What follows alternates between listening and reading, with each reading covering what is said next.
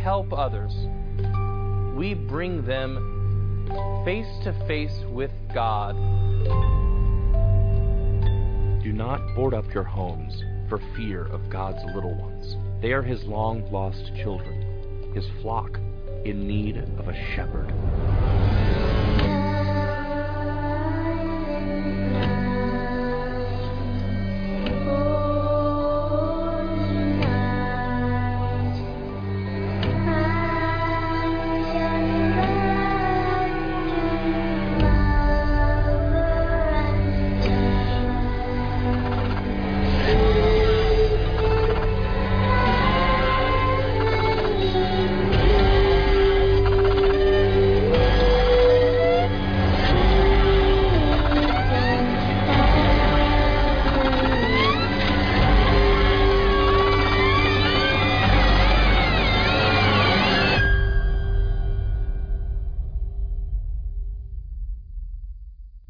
Everybody. Welcome to the latest episode of Fresh Cuts and your final episode of 2022. I almost said 2021. That's how fast this year's going.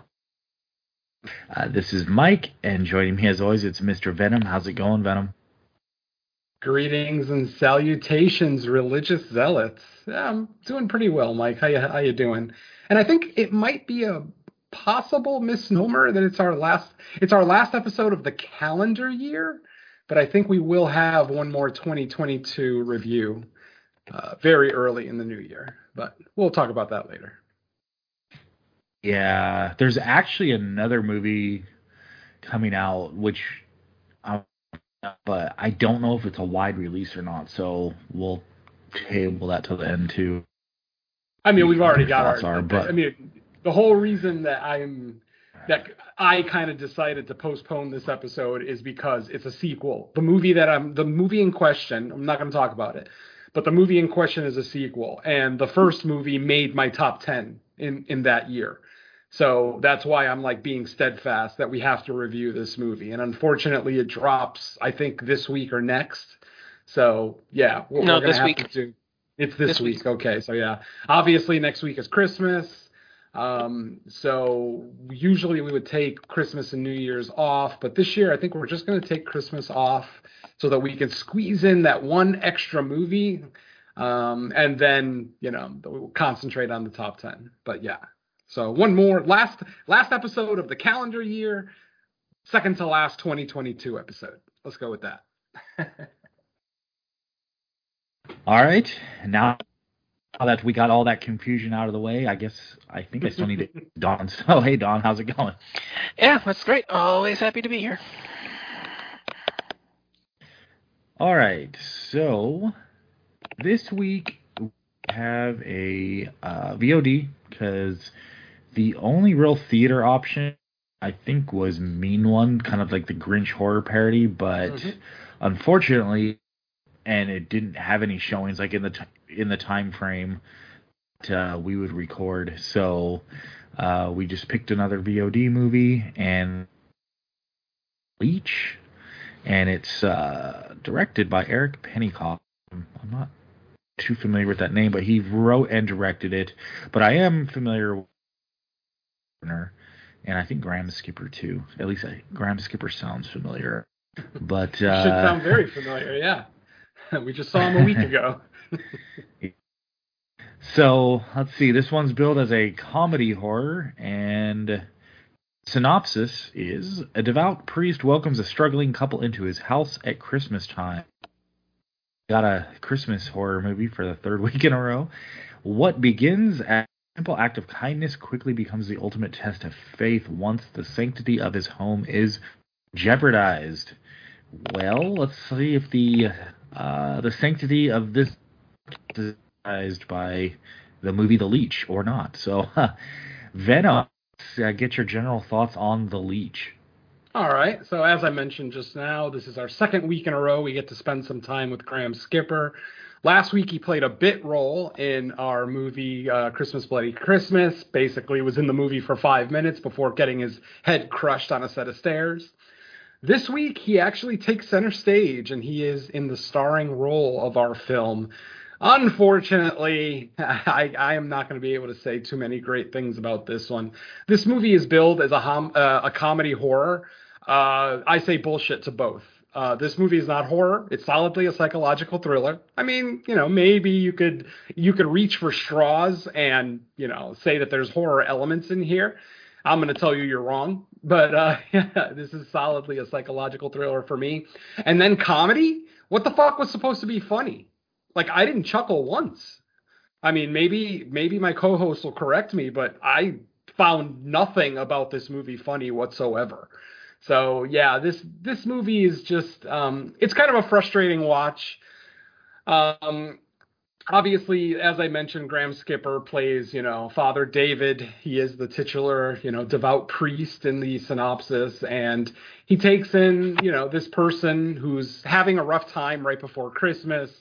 Um, you know, trying to get uh, get into his house that is uh, apparently locked by his uh, woman, his girlfriend, whatever you want to go with. And the priest, out of the niceness of his heart, tells the guy that he can stay with him tonight. Of course, that you know snowballs, no pun intended, into something you know much more invasive and just disrespectful, honestly. So you know we'll go into the storyline of this, you know, for the spoiler section, but I just did not have a good time with this movie. I broke my record for the least amount of notes I've ever taken watching a movie. I have half a page of notes on this movie because I was just so thoroughly bored with this film. The the the nothing even remotely thriller or horror happens until about the I don't know, something like the 50 minute mark. And this is an 82 minute long movie, folks. So the 50 minute mark, we're solidly into the second act, maybe even into the third before something even remotely horror happens. There's a scene of drugs and alcohol in this movie that is that just drags on fucking forever. They end up playing a drinking game that just was grating on me. I, I, just wanted the scene to end so badly. And then just when you think the scene is going to end, oh, out comes the vape. And now the scene is going to be five fucking minutes longer. And just, and this movie is filled with scenes like that. Like, whereas last week we had some pretty solid performances, you know, good banter back and forth, believable characters. This movie is the complete fucking opposite. The only thing I can figure that this guy, this guy being a priest, he probably doesn't have a lot of, you know, social graces because I think anybody with half a fucking brain would know that this was a setup. This was absolutely a setup from the goddamn start. And like I said, if you've even spent you know half half a, portion of your life out in society in normal public society hanging out with people being social you could see the red flags all over these two characters. And unfortunately because he is a priest you know he thinks the best of everyone you know until shit goes over the top. Um and then we get our inevitable ending. But yeah, I'm, I'm sorry. Whereas last week, like I said, had good performances, good dialogue, great kills. Um, the only the only kill in this movie is off screen, and I mean completely off screen. Like we're not even in the house when it happens. Um, and you know, well, I, will keep that to myself till the spoiler section. But yeah, I, I just for an hour and 22 minute movie, this was the longest hour and 22 minute movie I think I've ever watched. I'm not going to say that it's garbage or it's the worst thing I've ever seen. Not at all. Um, you know, it's it's still serviceable. It's it's mildly well made. You know, I'm, I'm not gonna. This is definitely not a, a Joe Begos uh, Christmas horror story by any stretch. This is definitely a new director.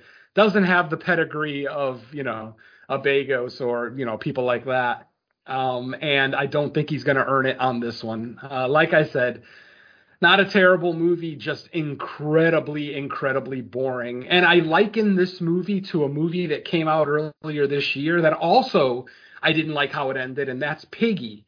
Um, Piggy, though, is a thousand times better than this movie. Like, Piggy is objectively a good movie. I thought it was a good movie but the end the the final act didn't go where I was really hoping it was going and this movie did the exact same thing. I thought we were going towards some kind of ending and then they t- they kind of take a left turn and give me an ending that to me isn't satisfying just like Piggy. So yeah, ultimately I'm not a big fan of The Leech. I don't know how many genre fans are gonna, you know, um, kind of gravitate towards this one, but for me, it's middle of the road, leaning slightly towards the bad side of the road. That's it for me, Mike.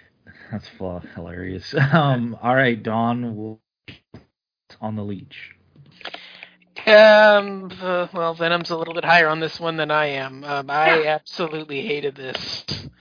Um, he's completely right. Uh, comedy horror is such a completely misleading genre tag for this because, as he said, there's no horror in this thing at all. Um, comedy, I can maybe see black comedy in a sense, you know, just like the events spiraling out of control beyond this guy's grasp and he can't come to terms with everything.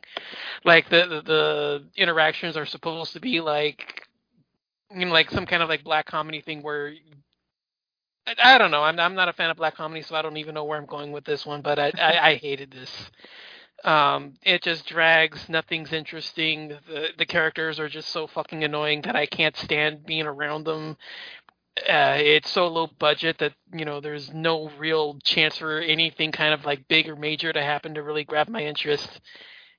It, yeah, th- this didn't do anything for me. Um, uh, in fact, if I wasn't on Arrow's screening list, I, I would have had no interest in this thing at all because it. That's the only reason why I even got to see this one because I saw this one a few weeks ago when it premiered on Arrow's uh, streaming player. So I got to watch it for that, and uh, I only did it to stay on their good graces because uh, other than that, I have very little interest in this, and there's very little about it that appeals to me. So, yeah, its tech its filmmaking qualities aren't bad. Um, you know, it looks nice. The house is decent enough, you know, for the kind of film that they're going in they're going towards and a lot of what goes on in the final act isn't, you know, handled too badly. It's just not interesting, and that's uh, that that's the main thing for me with this one is that it's not interesting at all. And yeah, I I don't understand where you got half a page worth of notes because uh, yeah, the, I mean, it's just basically, you know, douchebag arrives, takes advantage, shit happens, and he goes crazy, and that's kind of, you know, that that's the film right there. I mean, I, yeah, I, I don't have much to say. This is not my kind of movie. It's not in anything I would want to watch if it was not something I had a screener for that they missold, mismarketed to me and got me to watch it based on the missell. But yeah, um, uh, there's better Christmas horror out there, folks. Don't waste your time on this one. Even the poster doesn't belong to this movie. The the movie poster for this is basically a uh, a Christmas gift wrapped axe. Basically, well, that's, full... that's one of them. There's like three or four other ones. I'm sure. I'm sure. The one I saw anyway. Yeah. And ultimately, the only scene in this movie with an axe is a hallucination. It's not even a real um, dream or uh, excuse me it's not even a real uh, event that occurs in the movie. It's just a hallucination or a daydream if you will. So yeah completely mismarketed. Yeah so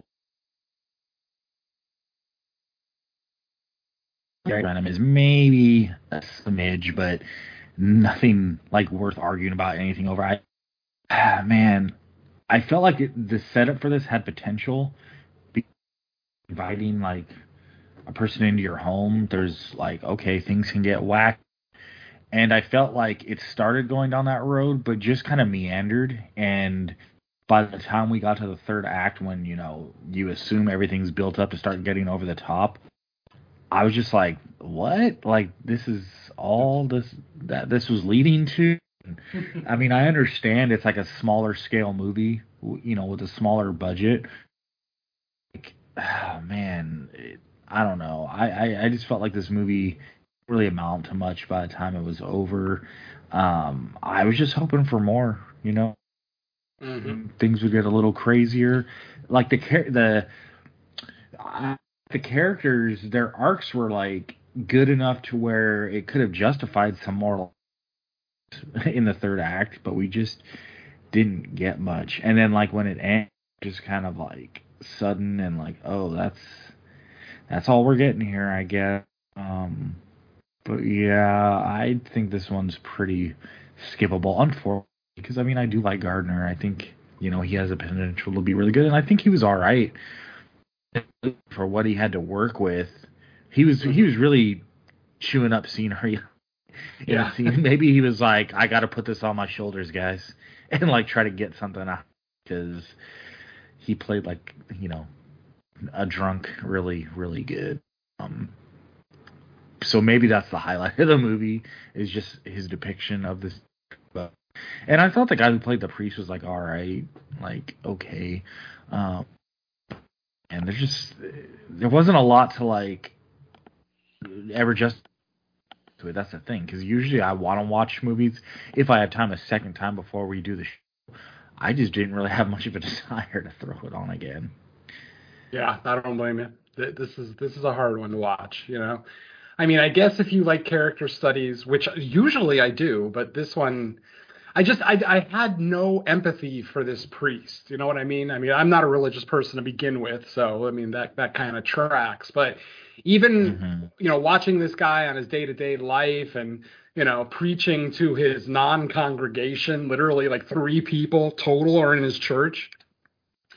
And, you know, he's trying to save this congregation. You know, he's working with a young kid, uh, you know, a, a young kid that was homeless when the priest met him, which of course has, uh, has, you know, those kind of sexual implement, implement, uh, what do you call it?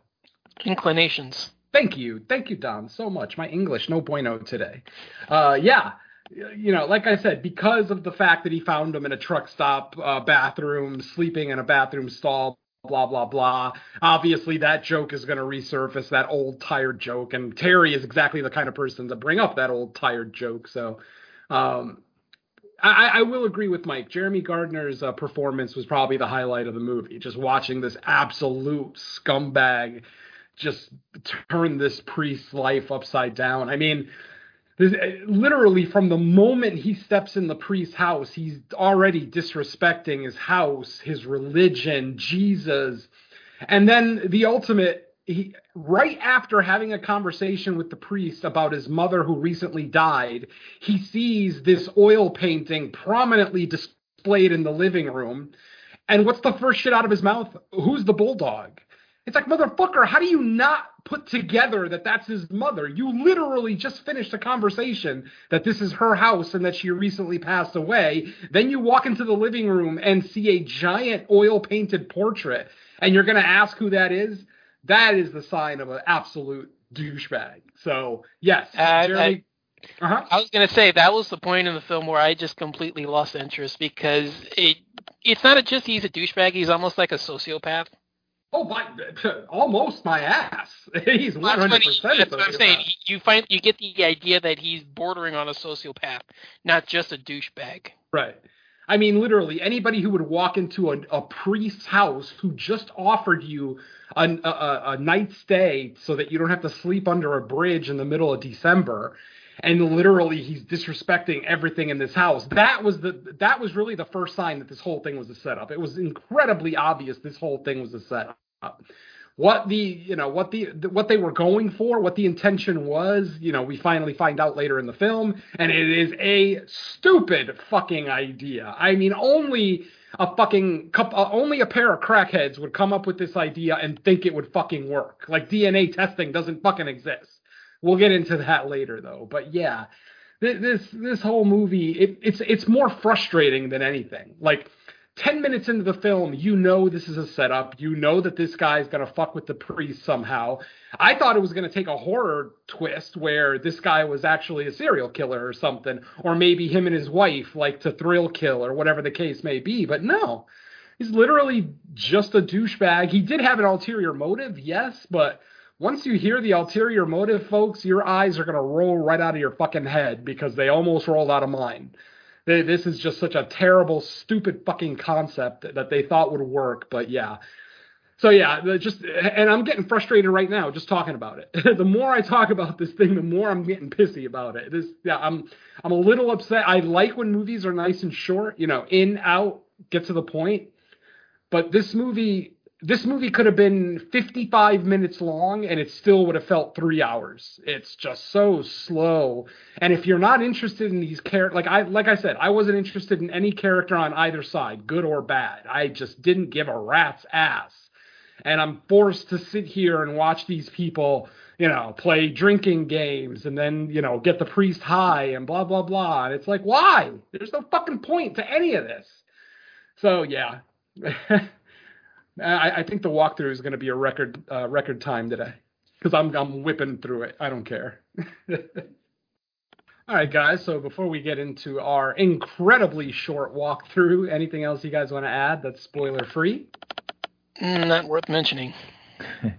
uh, the only thing I think I can mention that I didn't during my initial uh, general thoughts was I did like some of the cinematography and use of color, but the the the downside to that is there was also some stuff that like either the lights were flashing or it was just dark and you couldn't tell what the hell was going on.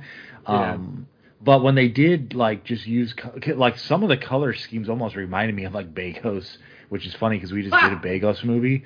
Um, it was like Begos light, like you know, like almost like someone saw a Begos movie. Was like, hey, I'll do some reds and greens and deep color in my movie, even though it doesn't really need it. But um, yeah, it was just yeah, n- nothing memorable. It's just I just remember the use of color.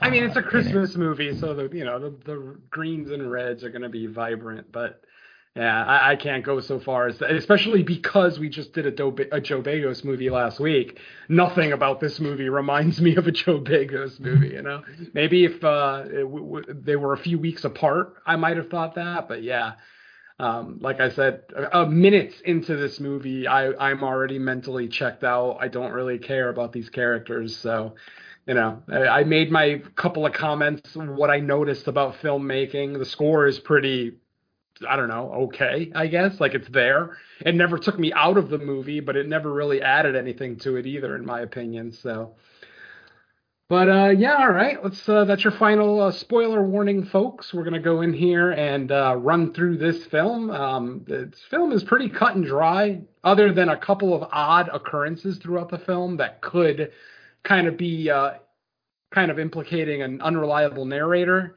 type situation. But uh, we'll get into that here in a little bit. So, as we already know, Father David and what's funny is that the uh, the synopsis on IMDb is actually a little bit of a misnomer. It says a devout priest welcomes a struggling couple into his house. He didn't welcome the couple. He welcomed the guy. Uh, the woman was kind of forced on him, and again, because he's a priest, he's not he's not very confrontational. He's not going to say no when he's you know backed into a corner. So, uh, yeah, uh, kind of an odd way to describe it, but okay. So as we said, our movie opens. Father David is giving mass at his congregation, and we notice that there are only three people in the pews. So obviously, this is a congregation that is dying, potentially about to get dissolved. But Father David is trying to keep it alive. He has a little friend named Rigo, um, kind of a Latin-looking kid, Latino, Mexican, whatever you want to go with, who was uh, a homeless kid when they first met as I mentioned earlier in the non spoilers section, he found him at a truck stop bathroom, sleeping in a bathroom stall, which of course leads to Terry's eventual joke later about the priest and the young boy in a truck stop bathroom, blah, blah, blah. Um, so, yeah, you know, we get that little intro. And then as the mass is over and uh, David's trying to lock up the church, he sees someone sleeping in the pews, wakes them up. It's Terry, played by Jeremy Gardner, and basically offers to give the guy a ride home because, you know, it's cold outside and it's just, you know, he can't stay in the church because the church has to be locked up, blah, blah, blah. When he tries to take him home, the door is locked and we see all of his personal possessions kind of just thrown out in the front yard very reminiscent of a bad breakup that obviously may have just happened. Uh, we get uh, then Terry kind of, you know, giving his sob story of he doesn't know where he's going to go. He doesn't have family. He doesn't, you know, blah, blah, blah. He doesn't have money for a hotel. And of course, David, being the good person that he is, offers to um, offers Terry to, you know, a night at his house to basically just stay there. And like I said during this uh, non spoiler section, this guy's just a complete asshole from the start. I mean, as soon as he walks in this guy's door, he's insulting his house, insulting his decor, insulting his religion. his God, and finally his mother, which, you know, I just found incredibly fucking disrespectful. Because, I mean, I, I just don't understand how, you know, you would make sacrilegious jokes in a priest's house. Like that just kind of shows you what kind of scumbag you truly are. And obviously, it's you know one of the first four or five red flags that you know this whole thing is a setup for some reason. So um, after one night of staying there, um, on the second night, uh, Terry actually tries to sneak his woman into the priest's house not necessarily to rob them or anything just just because she doesn't have a place to stay either. Apparently that house that was locked up that night is her house and she has just been evicted.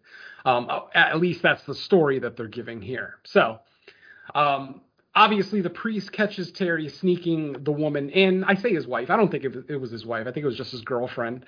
Um, basically, you know, the priest catches Terry sneaking his girlfriend into the house, reluctantly lets her stay. Uh, basically, you know, as expected, Terry lied to the girl. Uh, Lexi is her name.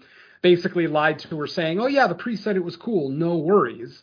Um, which of course it wasn't. Complete lie. So you know, uh, the priest relents and lets them stay uh, on one night when they're just hanging out together. Um, the couple somehow get David to drink.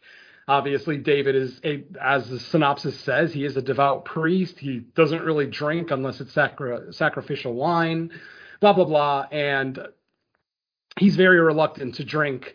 Eventually, they get him to open up a little bit. They they end up playing uh, Never Have I Ever, and of course, if you're playing Never Have I Ever with a priest, they're probably going to drink every goddamn round because they've never done anything, uh, uh, any fun.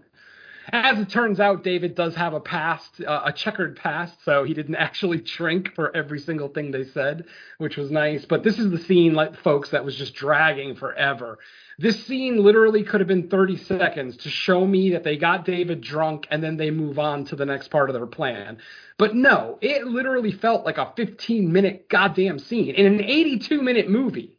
So yeah, I don't know if this was bad filmmaking or if that scene actually was that long. You, you know what I mean? Like, did it did it did it just feel that long, or was it actually that long? I don't know because I'm not gonna go back and watch it and verify. So uh, eventually. Uh, uh, once the alcohol is gone, uh, Lexi pulls out a vape pen, which you know anybody in the know knows that vape pens are for THC, uh, not generally the standard vapes, the nicotine vapes. And she hands it to the priest, tells him, "Oh, there's no nicotine in this whatsoever. It's totally safe."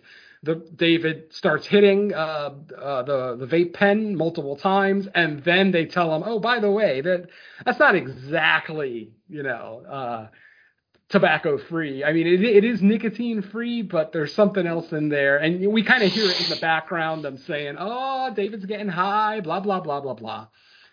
And then later that evening, David wakes up in his bed, still has all his clothes on.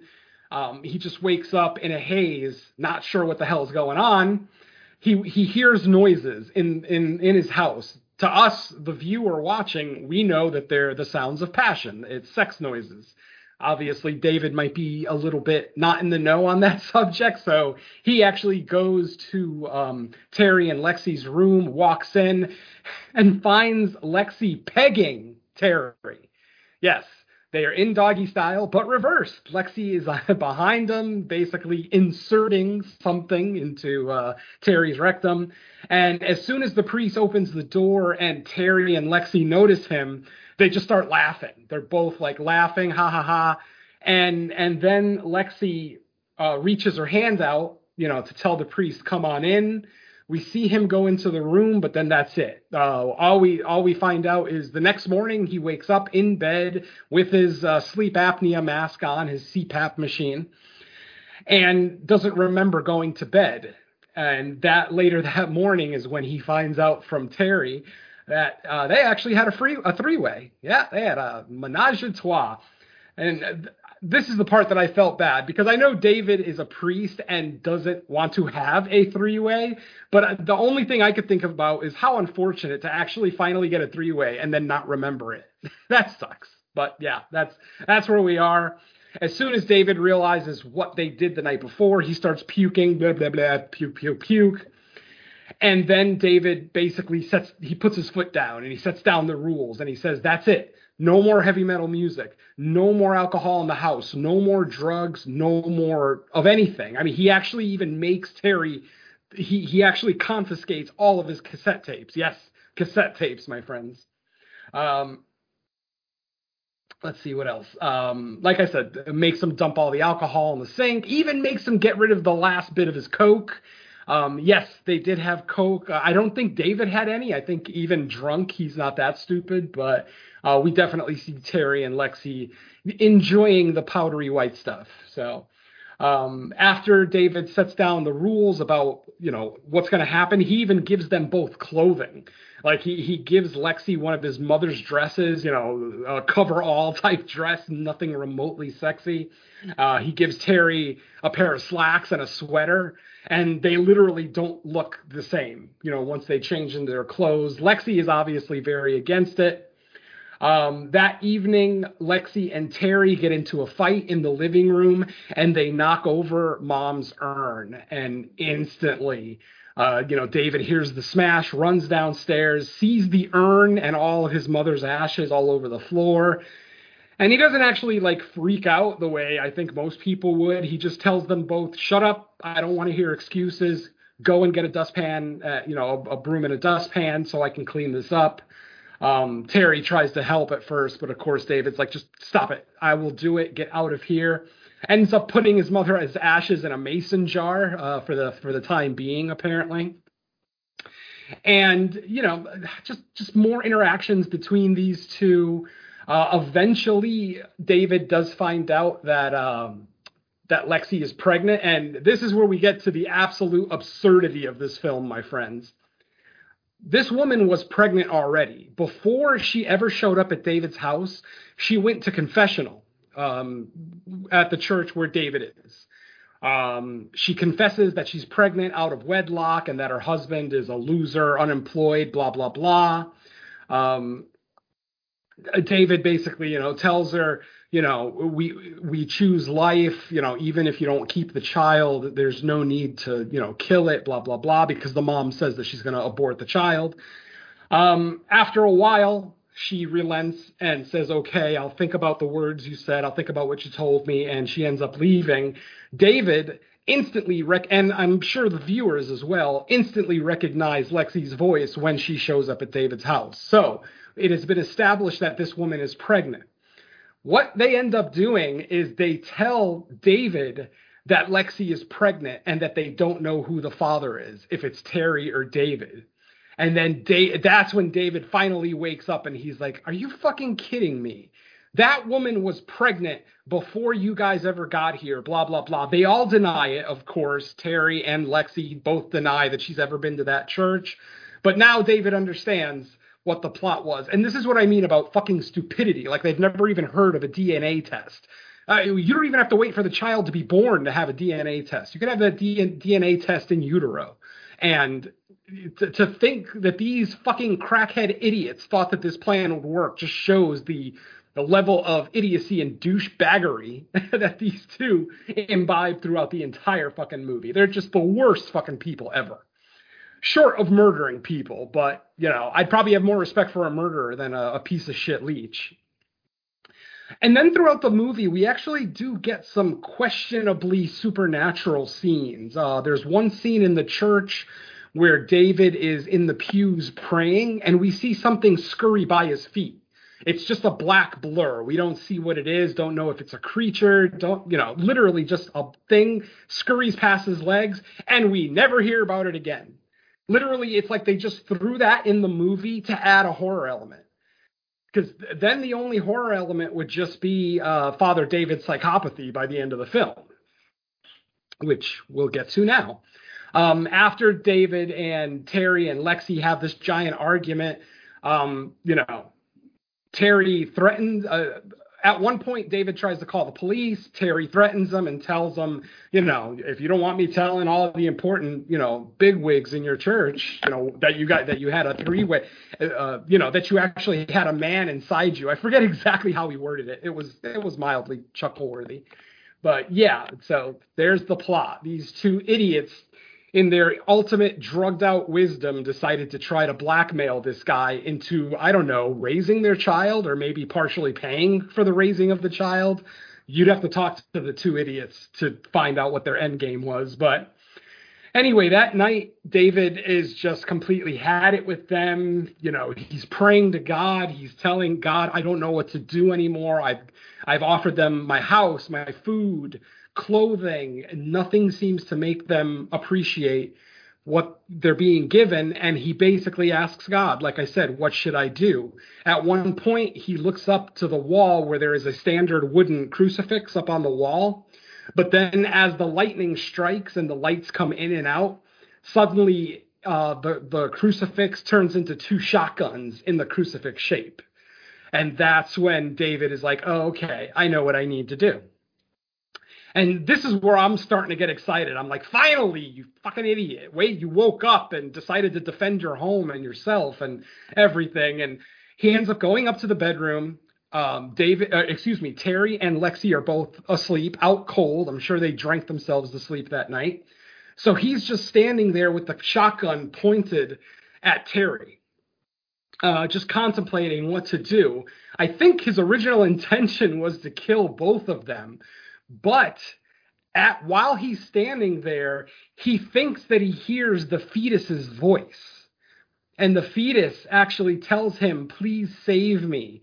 Sacrifice yourself to save me. Something along those lines.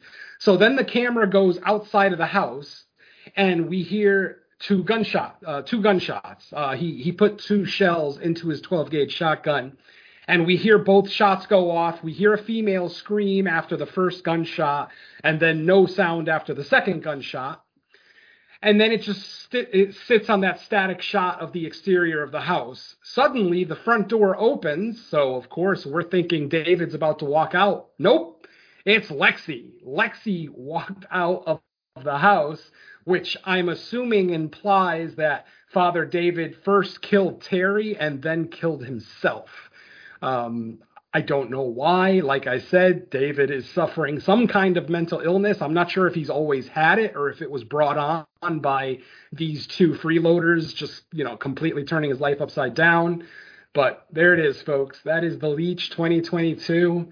And, uh, actually, there is one more slightly supernatural scene that I wanted to talk about and ask you guys' opinion about. I, I think I already know what the answer is, but it's the confessional scene.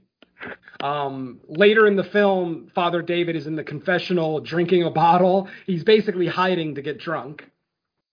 And someone goes into the other side of the confessional, and we hear this dark, deep, booming voice start talking to him about what he needs to do as a good Catholic person. And then when he asks the voice, Who are you? That's when we get the titular line, I am the leech. And then the conversation ends, and that's it. So there are two mildly supernatural scenes in this movie that I guess is just David's psychopathy kind of personifying itself or, you know, kind of coming to the surface, if you will.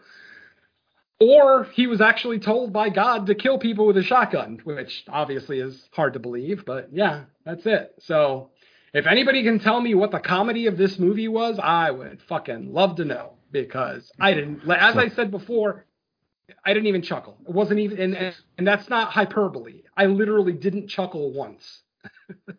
so they're they were going for the frailty. They were going for the frailty angle. Is he or is he not hearing? Uh, is he not being directed by God, or is he? yeah, I, I yeah. mean, yeah. I mean, it's not even. It's almost an insult to compare this to Frailty. Frailty is 80 times the movie this one is.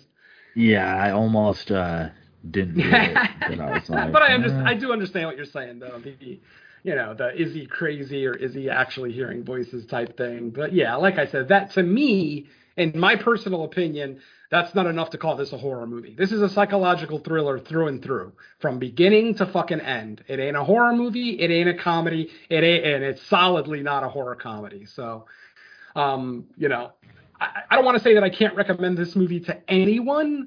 You know, if you like slow paced uh, character studies with kind of thoughtful endings, you know, an, an ending that makes you think, then I, you know, I you might enjoy this, but ultimately, I can't recommend it to anybody that I know. Anyway, the the genre fans that I associate with are not the ones who would uh, dig on this movie. So yeah, that's the leech, folks.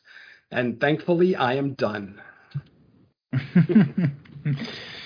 yeah, I I don't really have much to add. Uh, not a lot going on in this movie. Venom summed it up pretty well with the uh, sprint through, I would call it.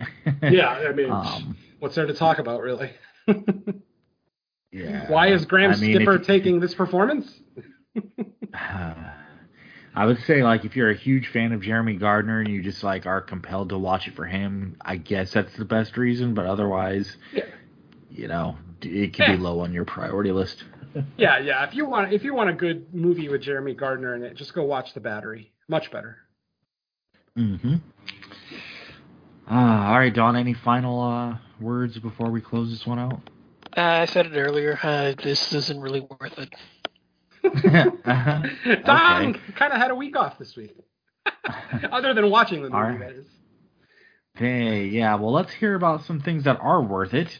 Our other shows, hopefully. Uh, so, Venom, uh, what do you got out recently, if anything, for people to listen to? Okay, nothing actually released lately, but I am in the process of editing uh, No More Room in Hell presents Creature Comforts episode number 14. Uh, we look at the brand new movie Troll that just dropped on Netflix a couple of weeks ago. Uh, that will definitely that episode will be out before Christmas, so I'll, I'll, have it done before the end of the week. I'll have it submitted and should be up before Christmas. I'm going to try my hardest because I am kind of busy this week, but I'm going to try my hardest to get that out.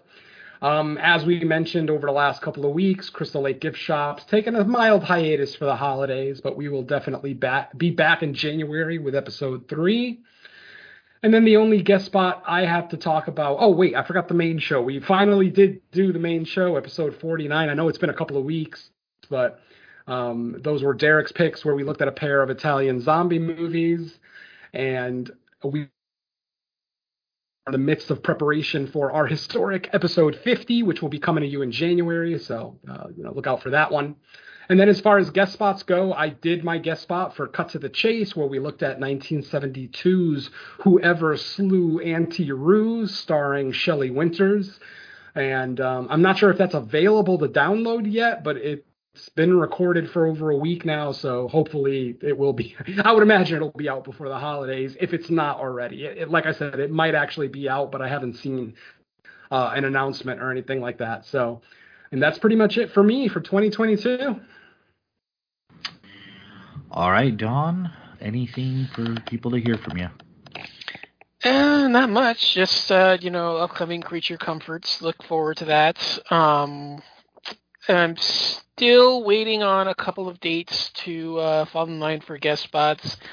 Uh, Cut to the Chase has been postponed three times now, um, so that one's probably gonna get recorded just a couple of days before Christmas. So uh, don't know when that one's gonna be out, but uh, it, it, should be a fun time. I'm looking forward to that one. When, and um, yeah, just basically keep your eye out for uh, the new season of uh, Horror Countdown. It's coming up just around the corner. So uh, looking forward to launching season two. So uh, that one will probably be out before the next episode of um, Fresh Cuts, but I'm not entirely sure yet. So uh, keep your ears peeled. Are you telling people to start the countdown for Horror Countdown season two? I was. A... Mike and his puns. Well, no, just um, I was thinking of that one, but uh, my brain cells on this one were just completely thrown off. So, uh, well, thank you for making the joke for that one. All right. Yeah. So as far as I go, I still have my uh, Chase Smith episode to record, but I know talking to Lacey, they are due to the time crunch, they are extending it into January. So uh, hopefully that'll be recorded in the next week or two. And otherwise, not much from me. Um, Venom, Ooh. already mentioned Crystal Lake Gift Shop. Yeah, it'll be back. No More Room in Hell will be back. So January, it's it's like uh, already going to be a packed January of content. Hopefully, if all goes as planned. But so, at least this time uh, it'll be packed with my stuff and not other people's stuff. So.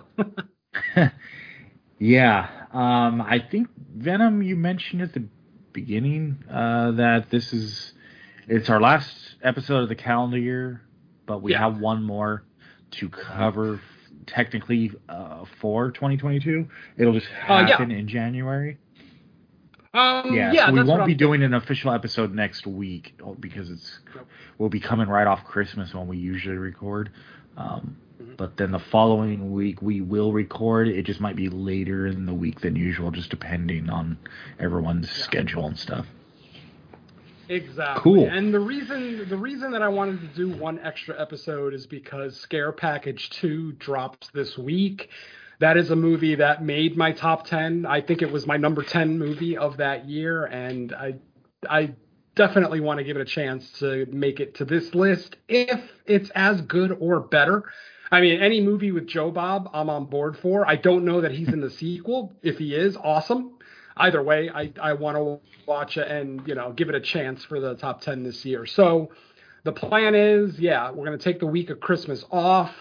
Um, the week of New Year's, uh, we'll we will have an episode. It just might be delayed a day or two, but that'll be the scare package episode. And then because of just our scheduling, we're actually going to do our first 2023 episode before our top 10 episode, only because this year we're actually getting a release right in the first goddamn weekend in January. And it's a pretty big one. It's one that's getting advertised a lot. That is, of course, Megan. So look out for the Megan episode the week after that's released. And then the week after that, which would make it the second week in January, um, look out for the top 10 show. So yeah, a little out of order, but that's just because, you know, we had some, we have a very late release this year and a very early release in 2023. So it just kind of jumbled up the schedule. Yep. Um, all right. So with that, uh, I want to say thanks to the listeners of Fresh Cuts for listening to another year's worth of shows. Uh, that I mentioned you'll, you'll get a bonus 2022 episode uh, in a couple weeks' time. And then uh, we'll start it all over again in 2023, including the top 10 show, which I'm I'm estimating records about the middle of January and uh, Yeah. even that one doesn't take me that long to put out afterwards so should come out the same week that we record maybe we'll get a guest maybe we won't i mean we technically with three hosts a top 10 show is already going to be longer than usual so we Yeah. don't need a guest but if there's people like pining to do it with us maybe we'll let them come on but we'll, we'll figure it out we got some time Yep. Absolutely. uh, yep. So with that, uh, thanks everybody for listening. It's time to get out of here until uh, next time. So let's say bye, listeners. Later. Feliz Navidad, mi amigos. And yeah, Merry avoid Christmas. taking in. Yeah, I was gonna say avoid taking in drunk strangers around the holidays. It might not. Yeah. Avoid taking anything in your ass that you're not aware of. Very true. Peace. See you next year.